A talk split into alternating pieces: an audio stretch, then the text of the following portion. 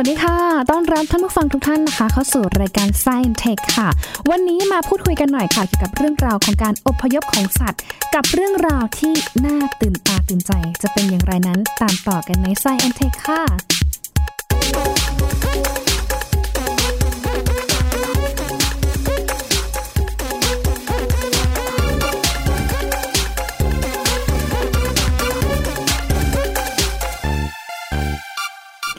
แหมนะคะมาพูดคุยกันต่อค่ะเกี่ยวกับเรื่องราวของการอพยพของสัตว์นะคะเขาบอกว่าเป็นเรื่องราวที่น่าสนใจแล้วก็เรื่องราวที่น่าทึ่งมากค่ะ เพราะว่าการย้ายถิ่นที่อยู่ของสัตว์ การอพยพของสัตว์ประเภทต่างๆเนี่ยสามารถที่จะบอกอะไรกับเราได้หลาย ๆ อย่างนะคะรวมไปถึงเรื่องของฤดูกาลด้วย และที่สำคัญนะคะ วันนี้อาจารย์บัญชาธนบุญสมบัติจะมาชวนเราคุยว่า สัตว์ชนิดไหนที่อพยพได้ไกลที่สุดมีอะไรช่วงท้ายรายการ อย่าเพึ่งหมุนคลื่นเปลี่ยนไปไหนด้วยนะคะ สวัสดีค่ะอาจารย์คะ สวัสดีครับหญิงครับ สวัสดีครับท่านผู้ฟังครับ โอ้โหนะคะ อาจารย์ส่งข้อมูลมาให้หญิงอ่าน นะคะ ใช่ เห็นแบบว่าสัตว์แต่ละประเภทเนี่ยเขาโอ้โหอพยพกันแบบ เขาจะ ห มี ลาย ความ พัน น่าทึ่ง กิโลเมตรมากใช่ค่ะ โอ้มีความน่าทึ่งมากนะครับ ค่ะ มีความน่าทึ่งมาก ค่ะ นะครับก็อื่นครับมาตีความเขาอพยพก่อนนิดหนึ่งคือถ้า ค่ะ เกิดว่าเป็นการย้ายพื้นที่หากินชั่วคราวนะครับแล้วก็จะกระจายแบบไม่มีแบบแผนชัดเจนเนี่ยก็ไม่นับเป็นการอพยพแท้ๆนะครับ อืม การอพยพแท้ๆเนี่ยนะครับหนึ่งคือมันมักจะเกิดเป็นให้ตามฤดูกาล ค่ะ อมีช่วงฤดูกาลที่แบบชัดเจนมาก ซึ่งฤดูกาลเนี่ยมันทำให้เกิดการเปลี่ยนแปลงเรื่องสภาพอากาศเนี่ยสมมติวันนี้อากาศหนาวไปหาที่อุ่นกว่าใช่ไหมครับ ค่ะ ฤดูกาลเนี่ยทำให้เกิดการเปลี่ยนแปลงลักษณะของอ่าอาหาร เพราะแน่นอนว่าสัตว์เป็นสิ่งมีชีวิตเนาะก็ต้องกินอาหารนะครับก็ตามอาหารไปอะไรอย่างนี้เป็นต้น ค่ะ นะครับ อืม ทีนี้เวลาจะเรียกว่าอพยพได้เนี่ยระยะทางก็ต้องไกลพอสมควร คือไม่ ค่ะ ได้ไปกันแบบใกล้ๆอะไรแบบนี้นะครับ ค่ะ แล้วก็เป็นฤดูกาลบอกไปแล้ว แล้วก็สิ่งที่น่าน่าทึ่งก็คือว่าโอ้ในสัตว์หรือว่าเกือบหลายกลุ่ม หรือว่าแทบจะทุกกลุ่มเลยนะครับมีการอพยพอย่างน้อยในบางรูปแบบอยู่นะที่ชัดๆก็อย่างนกเนี่ยฮะชัดเจนมากอย่างใครใครไปเที่ยวบางปูนี่นะสมมติอย่างเมืองไทยเนี่ยแน่นอนนกอพยพมานกนางนวลมาใช่ไหม ไซบีเรีย เทคหน้ามาไกลอย่างนี้นะครับ ค่ะ นะครับสัตว์เลี้ยงด้วยน้ำนมนะครับด้วยนมเนี่ย ค่ะ ก็อพยพ ปลาก็อพยพนะครับ อ่า สัตว์เลี้อยงคลานอพยพนะครับ ค่ะ สัตว์เจอน้ำเซนบกหรือเรียกครึ่งบกครึ่งน้ำที่เมื่อก่อนเรียกอย่างนี้ก็อพยพ ค่ะ นะครับก็เยอะแยะเลยนะครับ อืม เดี๋ยววันนี้ก็จะมาลองยกตัวอย่างสัตว์บางกลุ่มนะครับที่น่า ค่ะ สนใจนะครั ค่ะ บ อันดับแรกเลยค่ะ เอาลองดูตัวที่ เราคุ้นเคยก่อนดีไหมฮะอย่างช้าง ค่ะ เนี่ยนะครับเออช้าง ถ้าไปเศษสีลังกานะครับหญิงประมาณเดือนกรกฎาคมถึงตุลาคมเนี่ยนะครับ ค่ะ ใน national park สองแห่งเขาเนี่ยนะฮะปรากฏว่าโอ้โหแบบคนจะตามไปดูอย่างนี้กันคือคนที่สนใจเรื่องสัตว์เนี่ยนะครับ ค่ะ ไปดูฝูงช้างอพยพ แล้วก็ไปกันทีประมาณสักสามร้อยตัวนะครับ ไปกันนะครับ โอ้ค่ะ แกจริงนะครับ ค่ะ ก็ถือว่าเป็นปริมาณที่มากที่สุดนะครับของช้างเอเชีย ค่ะ นะครับ อืม ที่เคลื่อนย้ายกัน อืม นะครับ ค่ะ อันนั้นก็เป็นแบบว่าสัตว์ใหญ่ก็อพยพนะ แล้วก็จะเห็นว่าตัวเล็กๆเนี่ยพวกพวกลูกมันเนี่ยก็จะแบบติดตามแม่ตามผู้ดูแลไปเนาะนะครับ ค่ะ เป็นเป็นฝูงไป อื นะครับ เห็นบอกว่าเรื่องนี้ทางเจ้าหน้าที่มีการติดตามพฤติกรรมการอพยพของช้างมาเป็นร้อยๆปี ใช่ใช่ใช่ถูกต้อง ค่ะ เลยครับเขาก็ตามกันมาจนกระทั่งดูว่าเป็นแพทเทิร์นอย่างที่เรยนให้ทราบว่าถ้าเขาย้ายถิ่นแค่ไม่กี่ครั้งนะครับไม่เป็นรูปแบบเนี่ยก็ไม่ ค่ะ ถือเป็นการอพยพอย่างแท้จริง แต่ถ้าเป็นร้อยปียังทำเหมือนเดิมก็คือเป็นการอพยพที่เป็นอยู่ในพฤติพฤติกรรมแท้ๆของเขาแล้วนะครับ อืมค่ะ อีกเรื่องหนึ่งก็คือเป็น The Great Migration โอ้อันนี้ชื่อจะบอกเลย คืออย่า งนี้ จินตนาการนี้นะครับท่านผู้ฟังของจินตนาการนี้ครับ ค่ะ บิวเดอร์บีสนะครับ1.5 ล้านตัวฟังดีนะฮะ ค่ะ ม้าลาย5 0 0 0 0 0ตัว ค่ะ นะตัวอีนั่นหมื่นหมื่นแปดพันตัว แล้วตัวกาเซลทำซันกาเซลเนี่ยอีกสองแสนตัวนะครับ อืม นะครับ ถ้ามองภาพใหญ่เนี่ยนะครับ เคลื่อนย้ายพื้นถิ่นคนรวมกันแล้วนะครับ รวมกันแล้วสองล้านกว่าตัว ถึงถึงเรียกว่า The Great Migration ไง ค่ะ นะครับ โดยที่ในจำนวนนี้นะครับ ตัว w i d e b e a s t เนี่ยก็เป็นแค่เป็นตัวเอกนะเป็นประธานตัวอื่นเป็นผู้ติดตามแล้วกันนะ ค่ะ แต่ว่าขนาดผู้ติดตามนี่อย่างม้าลาย 5 0 0 0 0 0 ตัวนี่ มันก็เรียกว่าไม่ธรรมดานะสมมติว่าแค่ม้าลาย 5 0 0 0 0 0 ตัวใหญ่มาก แต่นี่ ค่ะ เวลาเขาไปเนี่ยเขาไม่ได้ไปกันทั้งหมดพร้อมๆกันอย่างนี้นะครับ อ๋อ คือเขามีกลุ่มย่อยของเขา ค่ะ แต่จะเรียกว่ากลุ่มย่อยของเขาเนี่ยนะครับก็หลักหมื่น อืม นะครับอ่าเป็นกลุ่มย่อยแต่ว่าถ้ามองภาพรวมเนี่ยนะครับหลักล้านตัววิลบีสเนี่ยนะครับเป็นภาษาดัชนะครับแล้วสัตว์ป่านะเป็นสัตว์ที่เรียกว่าไม่คุกคามมนุษย์แล้วกันเพราะว่ากินกินหญ้าเนาะ ค่ะ นะครับแล้วก็อยู่ที่แอฟริกาทางตอนออกทางใต้ อืม ก็สูงประมาณสัก 1.5 เมตร ก็ ค่ะ อ่าเกือบเกือบเท่าคนนะครับ อืม เท่าคนนะฮะอายุก็ประมาณสัก 12-20 ปีนะครับแต่บางตัว ค่ะ นี่สูงสุด 40 ปีก็มี โอ้ วิลเดอร์บีสที่น่าสนใจคืออย่างนี้ครับ เวลาเราดูภาพนี่นะครับ ถ้าเกิดเราอพยพนี่นะฮะเราเห็นเป็นฝูงแล้ววิ่งเยอะๆพร้อม ๆ กันเลย ค่ะ พร้อมๆกัน ความเร็วนี่โอ้โหหญิงไม่ธรรมดาเหมือนกันนะครับ คือ ค่ะ โอเค เคถ้าเกิดว่าเราเรามีรถยนต์เนี่ยเราขับบนทางด่วนเนี่ยเราจะบอกว่าขับประมาณร้อยกิโลเมตรต่อชั่วโมงใช่ไหมร้อย ค่ะ กว่าประมาณนี้ฟิวเจอร์บีสนี่สามารถที่จะวิ่งได้ประมาณ 80 กิโลเมตรต่อชั่วโมง โอ้โห เอางี้ดีกว่าเร็วเร็วกว่าคนเนี่ย ค่ะ เร็วกว่าคนวิ่ง เพ นะ ราะว่าครับ เขามีโครงสร้างที่แข็งแรง ใช่แข็งแรง ค่ะ มากนะครับกล้ามเนื้อแข็งแรงมาก อืม นะครับแล้วก็ไปเป็นฝูงแบบนี้ก็คือเพื่อที่จะหนีพวกผู้ล่าเขาแล้วก็อพยพได้นะครับ อืม ก็ ค่ะ ช่วงเดือนประมาณพฤษภาคมนะครับเป็นฤดู ค่ะ แล้งเขาก็จะอพยพจากทุ่งหญ้าเซเรนเกตินะครับในแทนซาเนียนะครับไปที่ทุ่งหญ้าซาเมรานะครับในเคนยา ไกลไหมคะอาจารย์ พันห้าร้อยกิโลเมตร โอ้ นะครับ ครับทีนี้ ทีนี้เนื่องจากว่าภาพภาพใหญ่เนี่ยนะครับไปเป็น 1.5 ล้านตัวนะครับหรือบางที ค่ะ ถึง 2 ล้านตัวบางบางแห่งให้ประเมินกันนะ ค่ะ แต่ผมเอาตัวเลขต่ำสุดว่า1.5 ล้านแล้วกันเนี่ย อืม มันก็ต้องมีการล้มตายบาดเจ็บกันบ้าง อืม แล้วก็หลักแสนประมาณเป็นแสนสองแสนตัว อืม นะครับ โอกาสรอดก็ไม่ได้ร้อยเปอร์เซ็นต์ ใช่ใช่แต่ว่าอย่าลืมว่าระหว่างนี้มันก็ต้องมีการพักมีอะไรใช่ไหมมันก็มีการตกลูกใหม่ขึ้นมานะครับก็เกิด ค่ะ ขึ้นมาสัก 5 0 0แสนตัว แล้วก็พอในช่วงประมาณกุมภามีนานะครับพวกเรียกว่าลูกของวิดเบสเนี่ยเกิดขึ้นมาใหม่เนี่ยนะครับก็จะเกิดเป็นเรียกว่ากลับมาร่วมอพยพใหม่เดือนพฤษภาปีต่อไปนะครับ อืม เป็น Circle of Life ถ้าใครดูเรื่อง Lion King เนาะ ค่ะ คุณผู้ฟังหลายหลายคนคงจะดูการ์ตูนแอนิเมชันเรื่องนี้ซึ่งตอนหลังมามาสร้างมาสร้างใหม่นี่นะครับ ค่ะ เห็นว่ามันมีเพลง Circle of Life คือวัฏจักรแห่งชีวิตเนี่ยนะครับทำนองนี้ก็คือเป็นชีวิตของเขาเป็นแบบนั้น เขาย้ายไปสถานที่อื่นๆเรื่อยๆ หรือว่าย้ายแค่ระหว่าง โอ้กลั ทุ่ ไป งห กลั ญ้า มาครับ กลับไปกลับมา ใช่กลับไปกลับมาครับ อืม ปกติการอพยพเนี่ย ค่ะ ความหมายมันคืออย่างนี้นะฮะจากที่ที่ 1 ไปที่ 2 เพื่อไปทำภารกิจบางอย่าง อาจจะหาอาหารหนีหนาวผสมพันธุ์แล้วกลับมาที่เดิม หรือบางทีอาจจะแวะสามที่อะไรอย่างนี้ก็มีอ่าเดี๋ยวจะมีตัวอย่างทำนองนั้นอยู่นะแต่ว่าในที่สุดมันจะเป็น ค่ะ เป็นวงวงโคจรรอบมันอยู่ เป็นเซอร์เคิลของเขา ใช่ใช่ใช่ อ๋อ ครับ ค่ะ ครับ อ่ะ ต่อมาค่ะ เมื่อกี้นี้เราพูดถึงวิดบีสนะครับซึ่งเป็นสัตว์บกเนาะ ค่ะ ยิงครับถ้าพูดถึงสัตว์เลี้ยงด้วยนมเนี่ยคน ค่ะ ส่วนใหญ่จะพูดจะคิดถึงสัตว์บกเป็นส่วนใหญ่ ใช่ แต่ถ้าเกิดว่าเอาเข้าจริงแล้วสัตว์เลี้ยงด้วยนมที่ใหญ่ที่สุดในโลก ค่ะ นะครับก็คือวาน ค่ะ ใช่ไหม ค่ะ วานวานนะฮะ ค่ะ แล้วที่น่าทึ่งคืออย่างนี้นะฮะวานนี่แหละนะฮะคือสัตว์เลี้ยงด้วยน้ำนมที่อพยพไกลที่สุด ค่ะ ไกลขนาดไหนหญิง เมื่อกี้นี้เราเราพูดถึงหลักประมาณสักเป็นหลักพันกิโลหรือว่าอะไรพวกนี้ใช่ไหม พันห้า ฮะ ร้อยกิโล โอ้โหใช่ไหมฮะ ค่ะ นี่ดูนี่สิ อันดับหนึ่งของโลกเนี่ยเดิมทีนะฮะ ค่ะ อวานหลังค่อมเดิมทีนะขอเช็คว่าเดิมทีก่อน ค่ะ นะสถิติเดิมคือ 16,400 กิโลเมตรไปกลับนะครับ ค่ะ โอ้โหอันนี้ ค่ะ แต่ติดกินเนสเวิลด์เรคคอร์ดเลย มา ค่ะ สักพักใหญ่เลยนะครับ จนมาเมื่อไม่กี่ปีมานี้เองนะฮะปรากฏว่ามีแชมป์ใหม่ เขาเรียกว่าวานสีเทา ค่ะ เมื่อกี้นี้บอกว่าสถิติเดิมนี่ 16,000ใช่ไหม ค่ะ 1,400เนี่ยสถิติ ค่ะ ใหม่คราวนี้ 22,000 ภายในเว สอง ลา หมื่น กี่วันคะอาจารย์ 172 วัน โอ้โหแบบเริ่มตัวเมียด้วยนะครับเขาเจอ ค่ะ นะครับจากรัสเซียไปเม็กซิโกแล้วกลับมาที่รัสเซียใหม่รัสเซียลองคิดดูนะฮะ ค่ะ รัสเซีย ค่ะ ไปเม็กซิโก แถบแถบอเมริกากลาง แล้วกลับไปรัสเซียใหม่ อ้อม โอ้โห มากค่ะ ครับ นี่ก็เป็นเป็นความน่าทึ่งคือให้ให้รู้เลยว่านี่ก็เลยกลายเป็นแชมป์ของเรียกว่าสัตว์เลี้ยงด้วยนมที่นอกจากจะมีขนาดใหญ่สุดแล้ว ค่ะ นะครับยังตัวเป็นเอ่อสัตว์เลี้ยงด้วยนมที่อพยพไกลที่สุดด้วย อืม นะครับ ค่ะ 22,511กิโลเมตร โอ้เนี่ยตะกี้หญิงลองกดเครื่องคิดเลขนะคะ วันหนึ่งน้องต้องว่ายน้ำไกลถึง 130 กว่ากิโลเมตรนะคะ นะครับ แสดงว่าน้องต้องหุ่นดีแน่ๆ โอ้โหนี่แน่เลยนะครับ แหมแบบอันนี้พี่พี่ตูนก็ยอมแพ้นิดหนึ่งถ้าเกิดพี่ตูนจะไปวิ่งแข่งนี้ก็สู้ไม่ได้คือพี่ตูนเนี่ยเก่งมากนะแต่ว่าพอมาเทียบกับวานเป็นแชมป์โลกนี้อาจจะอาจ ค่ะ จะยังยังสู้กันไม่ได้นิดหนึ่ง อืม นะครับ ส่วนใหญ่น้องจะแบบอพยพในช่วงประมาณช่วงไหนของปีบ้างคะอาจารย์พอจะมีข้อมูลเพิ่ม เออผม เติ ยังไม่ได้หามานะครับ ค่ะ แต่ว่าให้ให้ข้อมูลนี้แล้วกันว่า ค่ะ ลองไปค้นคำ Western Grey Whale ดูนะครับ อ๋อ แล้วก็แล้วก็ ค่ะ คำว่า migration ดูนะครับ ก็จะมีข้อมูลละเอียดนิดหนึ่ง ค่ะย้ายกลับ นะครั ไปกลับมาโอ้ไปเที่ยวหลายประเทศเหมือนกันนะ ใช่ใช่ กว่าจะแบบผ่านรัสเซียไปเม็กซิโกได้ ใช่ นะ ครั คะ บ ต่อมาค่ะอาจารย์ อ่าเรายังสัตว์เลี้ยงด้วยนมอยู่ แต่ว่าเป็นตัว ค่ะ ที่คนไม่ค่อยนึกถึง ค่ะ เวลาพูดถึงสัตว์เลี้ยงด้วยนมอย่างที่บอกนะฮะเรา ค่ะ คิดถึงแบบหม้าแมว หรืออะไรต่างๆใช่ไหม ค่ะ ต่างๆหรือถ้าแมวว่าเดวานหรือโลมาอย่างนี้นะฮะ ค่ะ ข้างข่าว ค่ะ ข้างข่าวที่คนไม่คิดถึงเขาเนาะต้องพูดอย่างนี้นะฮะ นี่คือการอพยพของเมื่อกี้นี้แชมป์คือว่าสัตว์เลี้ยงด้วยนมที่ไกลที่สุดใช่ไหม ค่ะ คราวนี้ถ้าเอาจำนวนมากที่สุดของสัตว์เลี้ยงด้วยนมเนี่ยนะครับ ค่ะ จำนวนมากที่สุดเนี่ยต้องยกให้ข้างข่าว อืม ข้างข่าวที่แซมเบียนะครับคาซังกา national park เนี่ยนะครับอพยพทีนี่ 8 ล้านตัว โอ้โห เยอะมาก เยอะมาก ครับ ไปไปหาผลไม้กินนะ ค่ะค่ะ ก็เป็นเรียกว่าครองแชมป์ด้วยในแง่ของจำนวนอ่า ค่ะ คือคือตัวเล็กก็จริงแต่ ว่าจำนวนมาก ค่ะ นะครับปริมาณมากครับว่า อืม คืออันนี้นี่ต้องพูดอย่างนี้ปกติเนี่ยเอ่อข้างคาวนี่จะไม่ใช่สัตว์อพยพนะ ค่ะ แต่ว่าข้างคาวที่แซมเบียเนี่ยเป็นที่สัตว์ที่อพยพนะครับ อืมไปเรื่อยๆ หรือว่าไปกลับเหมือนกันคะ ไปกลับครับไปกลับ ค่ะ เขาอพยพนี่อย่างที่บอกเลยคือเป็นการ ค่ะ ไปแล้วกลับมา ไปแล้วกลับ รับ นะคะ แต่ว่านับจนตัว อ๋อ เพียง ก็ส่วนใหญ่ก็จะเห็นในช่วงประมาณต้นปีเนาะ ครับ ต้นเดือนมกรา ครับ นะคะอาจารย์ ต่อมาค่ะเป็น อ่าเราเรามาเราลงไปในทะเลนิดนึง บกน้ำ ดีไหมครับ ค่ะ อ่าในทะเลบ้างนะฮะเป็น ค่ะ เนี่ยขอไปที่นี่ก่อนดีไหมฮะที่เต่านะครับก่อน ค่ะ เต่ามะเฟืองนะแล้วเต่าหัวค้อนนะครับ เออสองตัวนี้น่าสนใจยังไง เต่ามะเฟืองหรือเต่าเหลี่ยมเนี่ยนะครับเป็นเต่าที่มีขนาดใหญ่เศษโลก ค่ะ นะครับแล้วก็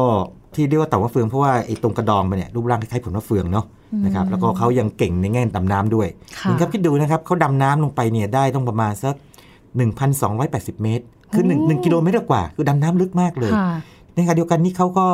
อพยพไกลมาก ทีนี้ต้องเรียนให้ทราบภาพใหญ่กันอย่างนี้ เต่าทะเลทุกสปีชีส์หรือทุกชนิดเนี่ยนะครับอพยพทั้งหมดเลย อย่างน้อยไปบางที่นะครับนี่ภาพรวมเขา ค่ะ นะครับและเนื่องจากว่าเขาเป็นสัตว์เลือดเย็นเนาะเป็นสัตว์เลือดเย็นเนี่ยเขาก็จะเรียกว่าหนีหนาวอพยพในฤดูหนาวนะครับ อืมค่ะ เพื่อไปหาบริเวณที่น้ำที่อุ่นกว่า ค่ะ นะครับในกรณีของตัวเมียเนี่ยเขาก็จะเรียกว่าย้ายกลับไปบริเวณที่เขาเกิด สังเกตไหมเวลาเราคิดถึงภาพเต่าทะเลนะไปปล่อยเต่าที่ชายหาดเนาะ ค่ะ นะครับพอเต่าออกมาจากไข่ปั๊บเนี่ยก็จะตึ๊ดๆๆๆค่อยๆ ลงลงน้ำไปใช่ไหม ใช่ แล้วก็แบบ ค่ะ ออกไปไกลเลย ค่ะ แต่ถึงจุดหนึ่งเนี่ยพอเป็นเป็นแม่เต่ากลับมาเนี่ยก็กลับมาวางไข่ที่ชายหาด อืม อีกทำนองนั้น โอ้เพิ่งมีข่าวเนี่ยอาจารย์เต่อมะเฟืองขึ้นมาวางไข่ที่ ใช่ นาแถว ใช่ ภาค ใช่ ใต้ ใช่แล้วจุดจุดน่าสนใจคือไหมฮะในทางวิทยาศาสตร์นี่เชื่อว่าเขาเขาใช้เรียกว่าสนามแม่เหล็กโลกนะครับในการนำทางเลยนะ อ๋ออ มระบบนำ เก่ นำนำร่อง มาก เป็นแม่เหล็ก นะครับอ่านะครับแต่ว่าเฟืองนี่ก็จะเรียกว่าก็เป็นหนึ่งในสัตว์ที่เคลื่อนย้ายได้ไกลมากๆนะครับ ม คือระหว่างนี่เลยทางแถบทางออสเตรเลียเนี่ยนะครับไป ค่ะ ทางแถบแคลิฟอร์เนียอ๋อนี่อยู่เลยให้ข้อมูลนิดนึง ค่ะ ค่อนมาทางอินโดนีเซียนะครับทางอินโดนีเซียกับแคลิฟอร์เนีย แล้วก็มีหลายพื้นที่นะครับ ค่ะ อันนี้แค่ตัวอย่างว่า ถ้าสมมติว่าถ้าจากทางอินโดนีเซียไปแคลิฟอร์เนียเนี่ยแสดงว่าต้องข้ามมาสมุทรแปซิฟิก ค่ะ เอาคิดดูอ่า ไกลมาก ไกลนะไกลมากนะครับแล้ว ค่ะ กลับมาด้วยนะครับ ค่ะ กลับมาด้วย โอ้โห นะครับ ส่วนอีกตัวหนึ่งเนี่ยนะครับ ค่ะ อันนี้เต่าหัวค้อนล็อกเกอร์เฮดเทอร์เทลนะครับบางที ค่ะ เรียกเต่าจระเม็ดนี่นะครับ ค่ะ เป็นเต่าทะเลที่ครองแชมป์ในแง่ที่ว่าระยะทางไกลที่สุดในบรรดาเต่าทะเลด้วยกันนะครับอย่างเต่ามะเฟืองนี่ก็โอเคก็ไกลก็ว่าไกลแล้ว แต่ ค่ะ คราวนี้เต่าหัวค้อนเนี่ยนะครับโอ้โห คือฝรั่งนี่ถ้าเป็นอเมริกันเนี่ยนะครับเขาชอบใช้หน่วยไมล์เนาะก็8,000 ไมล์ ค่ะ ถ้าลองไปกดเครื่องคิดเลขดูปั๊บออกมาประมาณ 12,874กิโลเมตรหรือปัดให้กลมๆแล้ว13,000กิโลเมตร โอ้โห นะครับ ไกลพอสมควรนะคะ ไกลมากเลย จานตักที่จานเล่ามานะคะ แต่ละประเภทเนี่ยนะคะ ตั้งแต่ต้นรายการมาเนี่ยคือไปกับ เป็น แบบ เป็นเป็นพัน เป็นพันเป็นห เป็ มื่ น น พันเป็นหมื่นกิโล โล เมตรเลยนะครับ เขามีความพยาลองลองยาม ลองลองลองดู ค่ะ จินตนาการอย่างนี้นะประเทศไทยนี่จากเหนือสุดจดใต้สุดนี่นะฮะก็ ค่ะ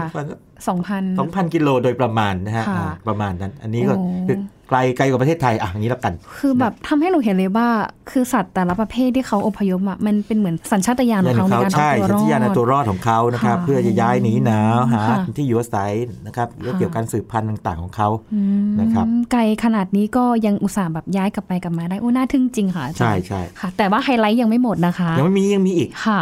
เวลาเรานึกถึงนกที่น่ารักน่ารักนี่ ค่ะ หญิงจะนึกถึงอะไรบ้างฮะน น ก ก ที่ นกหญิง ไม่ ยก ใช่ ยิง อ่าโอเคนั้นยกยกให้อันดับหนึ่งไปแล้วกันนะครับ ไม่ได้ อ่ะเราอันดับสองอันดับสอง นกเพนกวิน ก็ ค่ะ เป็นกวินใช่ใช่เป็นกวินนี่แม้ว่าจะบินไม่ได้นี่นะครับ ค่ะ แต่คนเห็นก็จะชอบเขาเนอะว่าท่าเดินก็น่ารักดี ค่ะ นะครับ จริงๆเขาเป็นนกไหมคะตระกูลนกไหมะ นกครับเป็นนกครับเป็นนกนะฮะ อ๋อค่ะ ก็อันนี้เดี๋ยวจะพูดถึงนกเพนกวินนะครับสอง ค่ะ สองกลุ่มนะฮะเพนกวินมาเจลเลนนะครับกับ ค่ะ เพนกวินอันหนึงคือ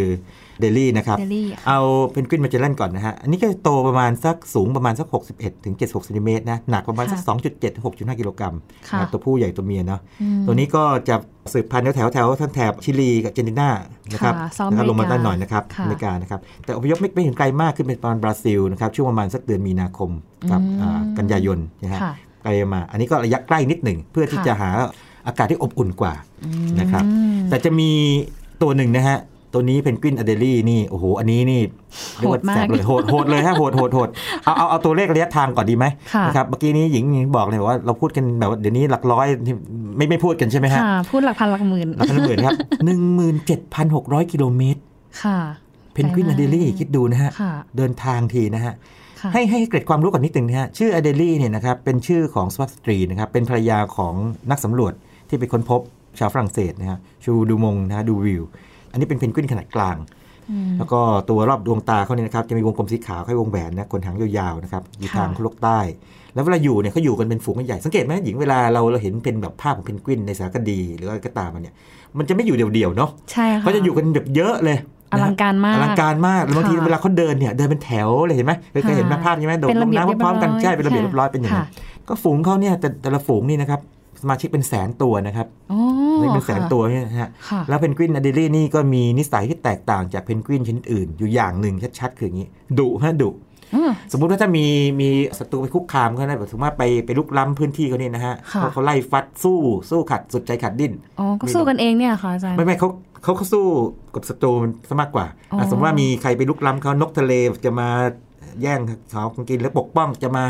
หาเอาลูกเขาเป็นเหยื่ออย่างนี้นะฮะ ค่ะ ก็สู้แบบน่าดูเลย ตัวนี้ตัวนี้ดุ หนูนึกภาพไม่ออกอะเพนกวินดุ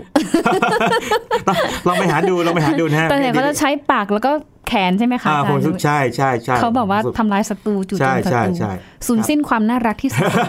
ใช่ใช่แต่ว่าปกติเขาคงถ้าถ้าถ้าไม่มีไม่มีศัตรูไปคุกคามก็คงจะเรียกปกติของสัตว์เนี่ยนะคนยิงสัตว์เนี่ยจะดุ ค่ะ ก็ต่อเมื่อเขาต้องการที่จะปกป้องตัวเอง มค่ะ อย่างเอาง่ายๆเลยนะอย่างพวกเสือพวกงูเอาเข้าจริงแล้วเนี่ยเราคนเรากลัวใช่ไหมอย่าง ค่ะ งูเรากลัว ค่ะ แต่ว่าคำอธิบายจริงๆก็คือว่าอย่างนี้จริงเขากลัวเรามากกว่า เพราะว่า อืม เขาอยู่ดีๆเขาอยู่เนี่ยเราเราเดินเข้าไปนะฮะเขา ค่ะ เขาจะสู้ต่อเมื่อเขา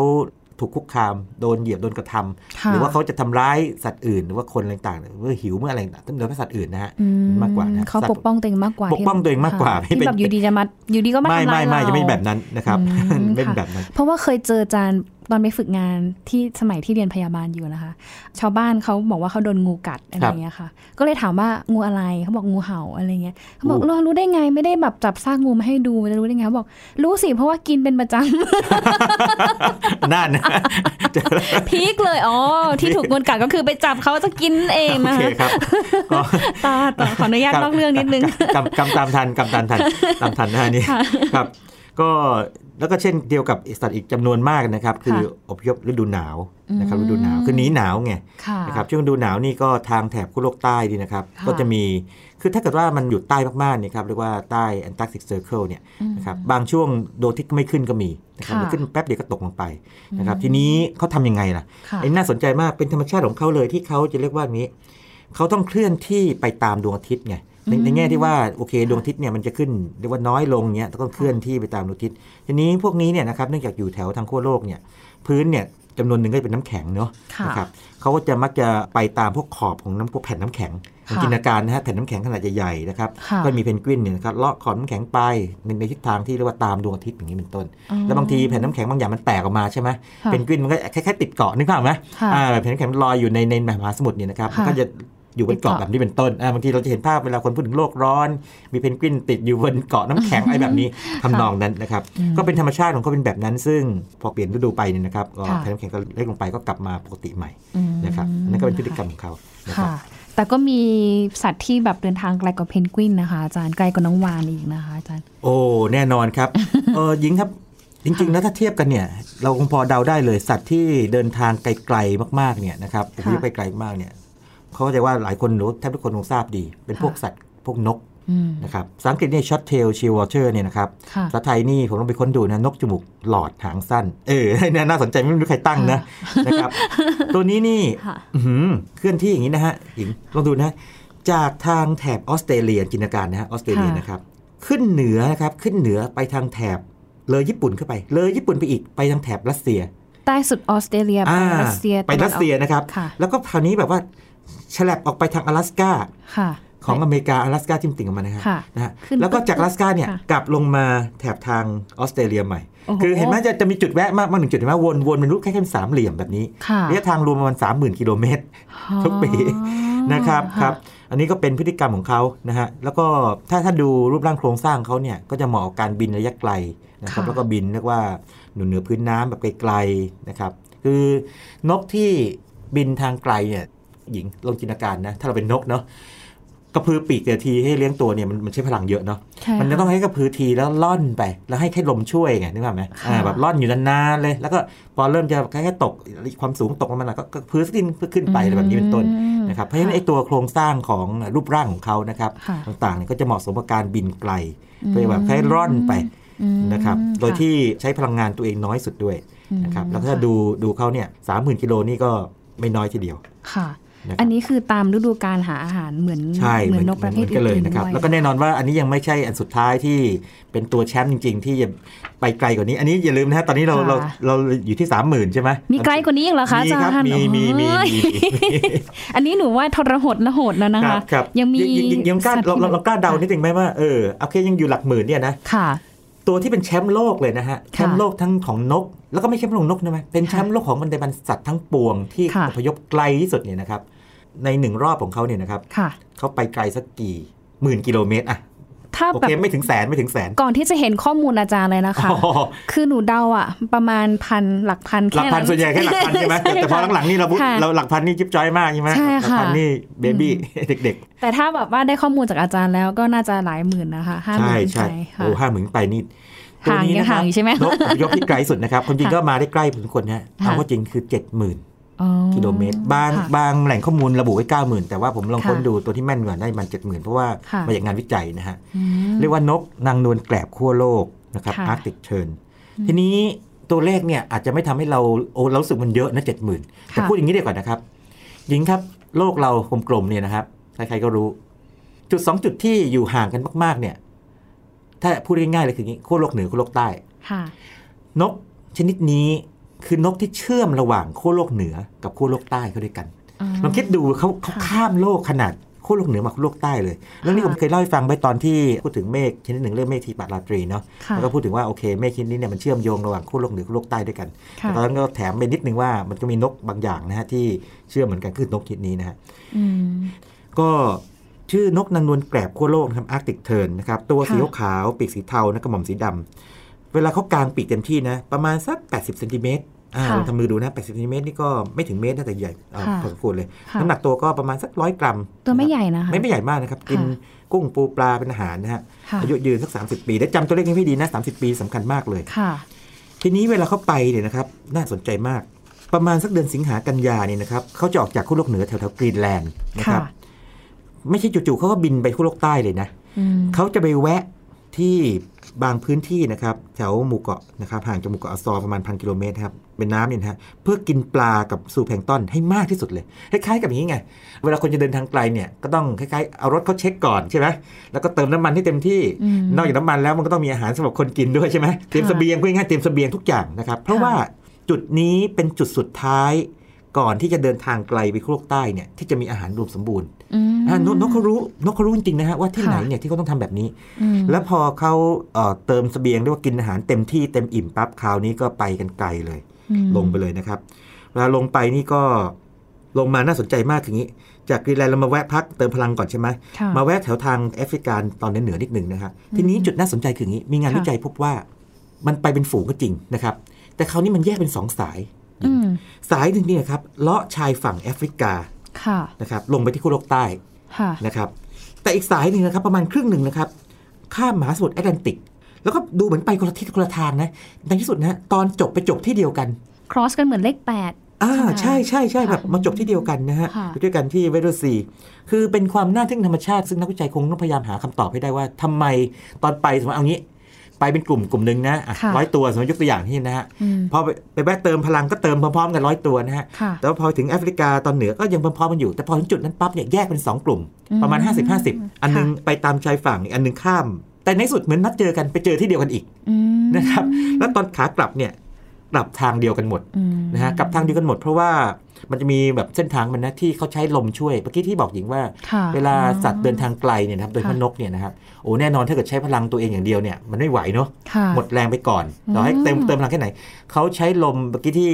ตอนที่คุยกันก่อนหน้านี้เราเคยคุยไปตอนหนึ่งเรื่องจำได้ไหมเรื่องลมเจ้าเรือนอะไรพวกนี้นะฮะที่ลมแน่ทิศเขาใช้ลมเขาเรียก prevailing wind เนี่ยนะฮะ ค่ะ หรือว่าลมแนบทิศหรือลมเจ้าเรือนพวกนี้นะฮะเป็น ค่ะ ตัวช่วยว่าเขารู้เลยว่าบริเวณไหนของโลกลมพัดยังไง อ๋อ แล้วก็ให้ลมหอบไปด้วยไง ค่ะ แล้วพอถึงจุดหนึ่งลมมันเปลี่ยนทิศเขาก็ให้ลมอันใหม่เนี่ยหอบไป แต่ในที่สุดเนี่ยรักรักษาเป้าหมายตอนจบเอาไว้แบบนี้ อ๋อ ความฉลาดของนกเนี่ยมา เก่งมาก อาร์ติเทิร์นคือแบบนี้เลย โอ้ นะครับแล้วก็ที่นักวิจัยรู้ก็เพราะว่าติดอุปกรณ์เข้าไปนะฮะกับนกนะฮะ ค่ะ เป็นอุปกรณ์อิเล็กทรอนิกส์ขนาดจิ๋วๆนะฮะ ค่ะ ที่เขาเรียก geo locator เนี่ยที่จะบอกระบุตำแหน่งของนกและคำนวณได้ว่า มันจะวัดความเข้มของแสงนะซึ่งสมมติว่าอย่างนี้ ถ้าตอนกลางวันแสงก็จ้าเนาะตอนกลางคืนแสงก็จะมืด ไปคำนวณกับว่านกตอนนี้อยู่ไหนแล้วนะครับ อืม ก็ทำให้ระบุเส้นทางได้ อืม นะครับอันนี้ก็เป็นแชมป์โลกในแง่ที่ว่าเป็นสัตว์ที่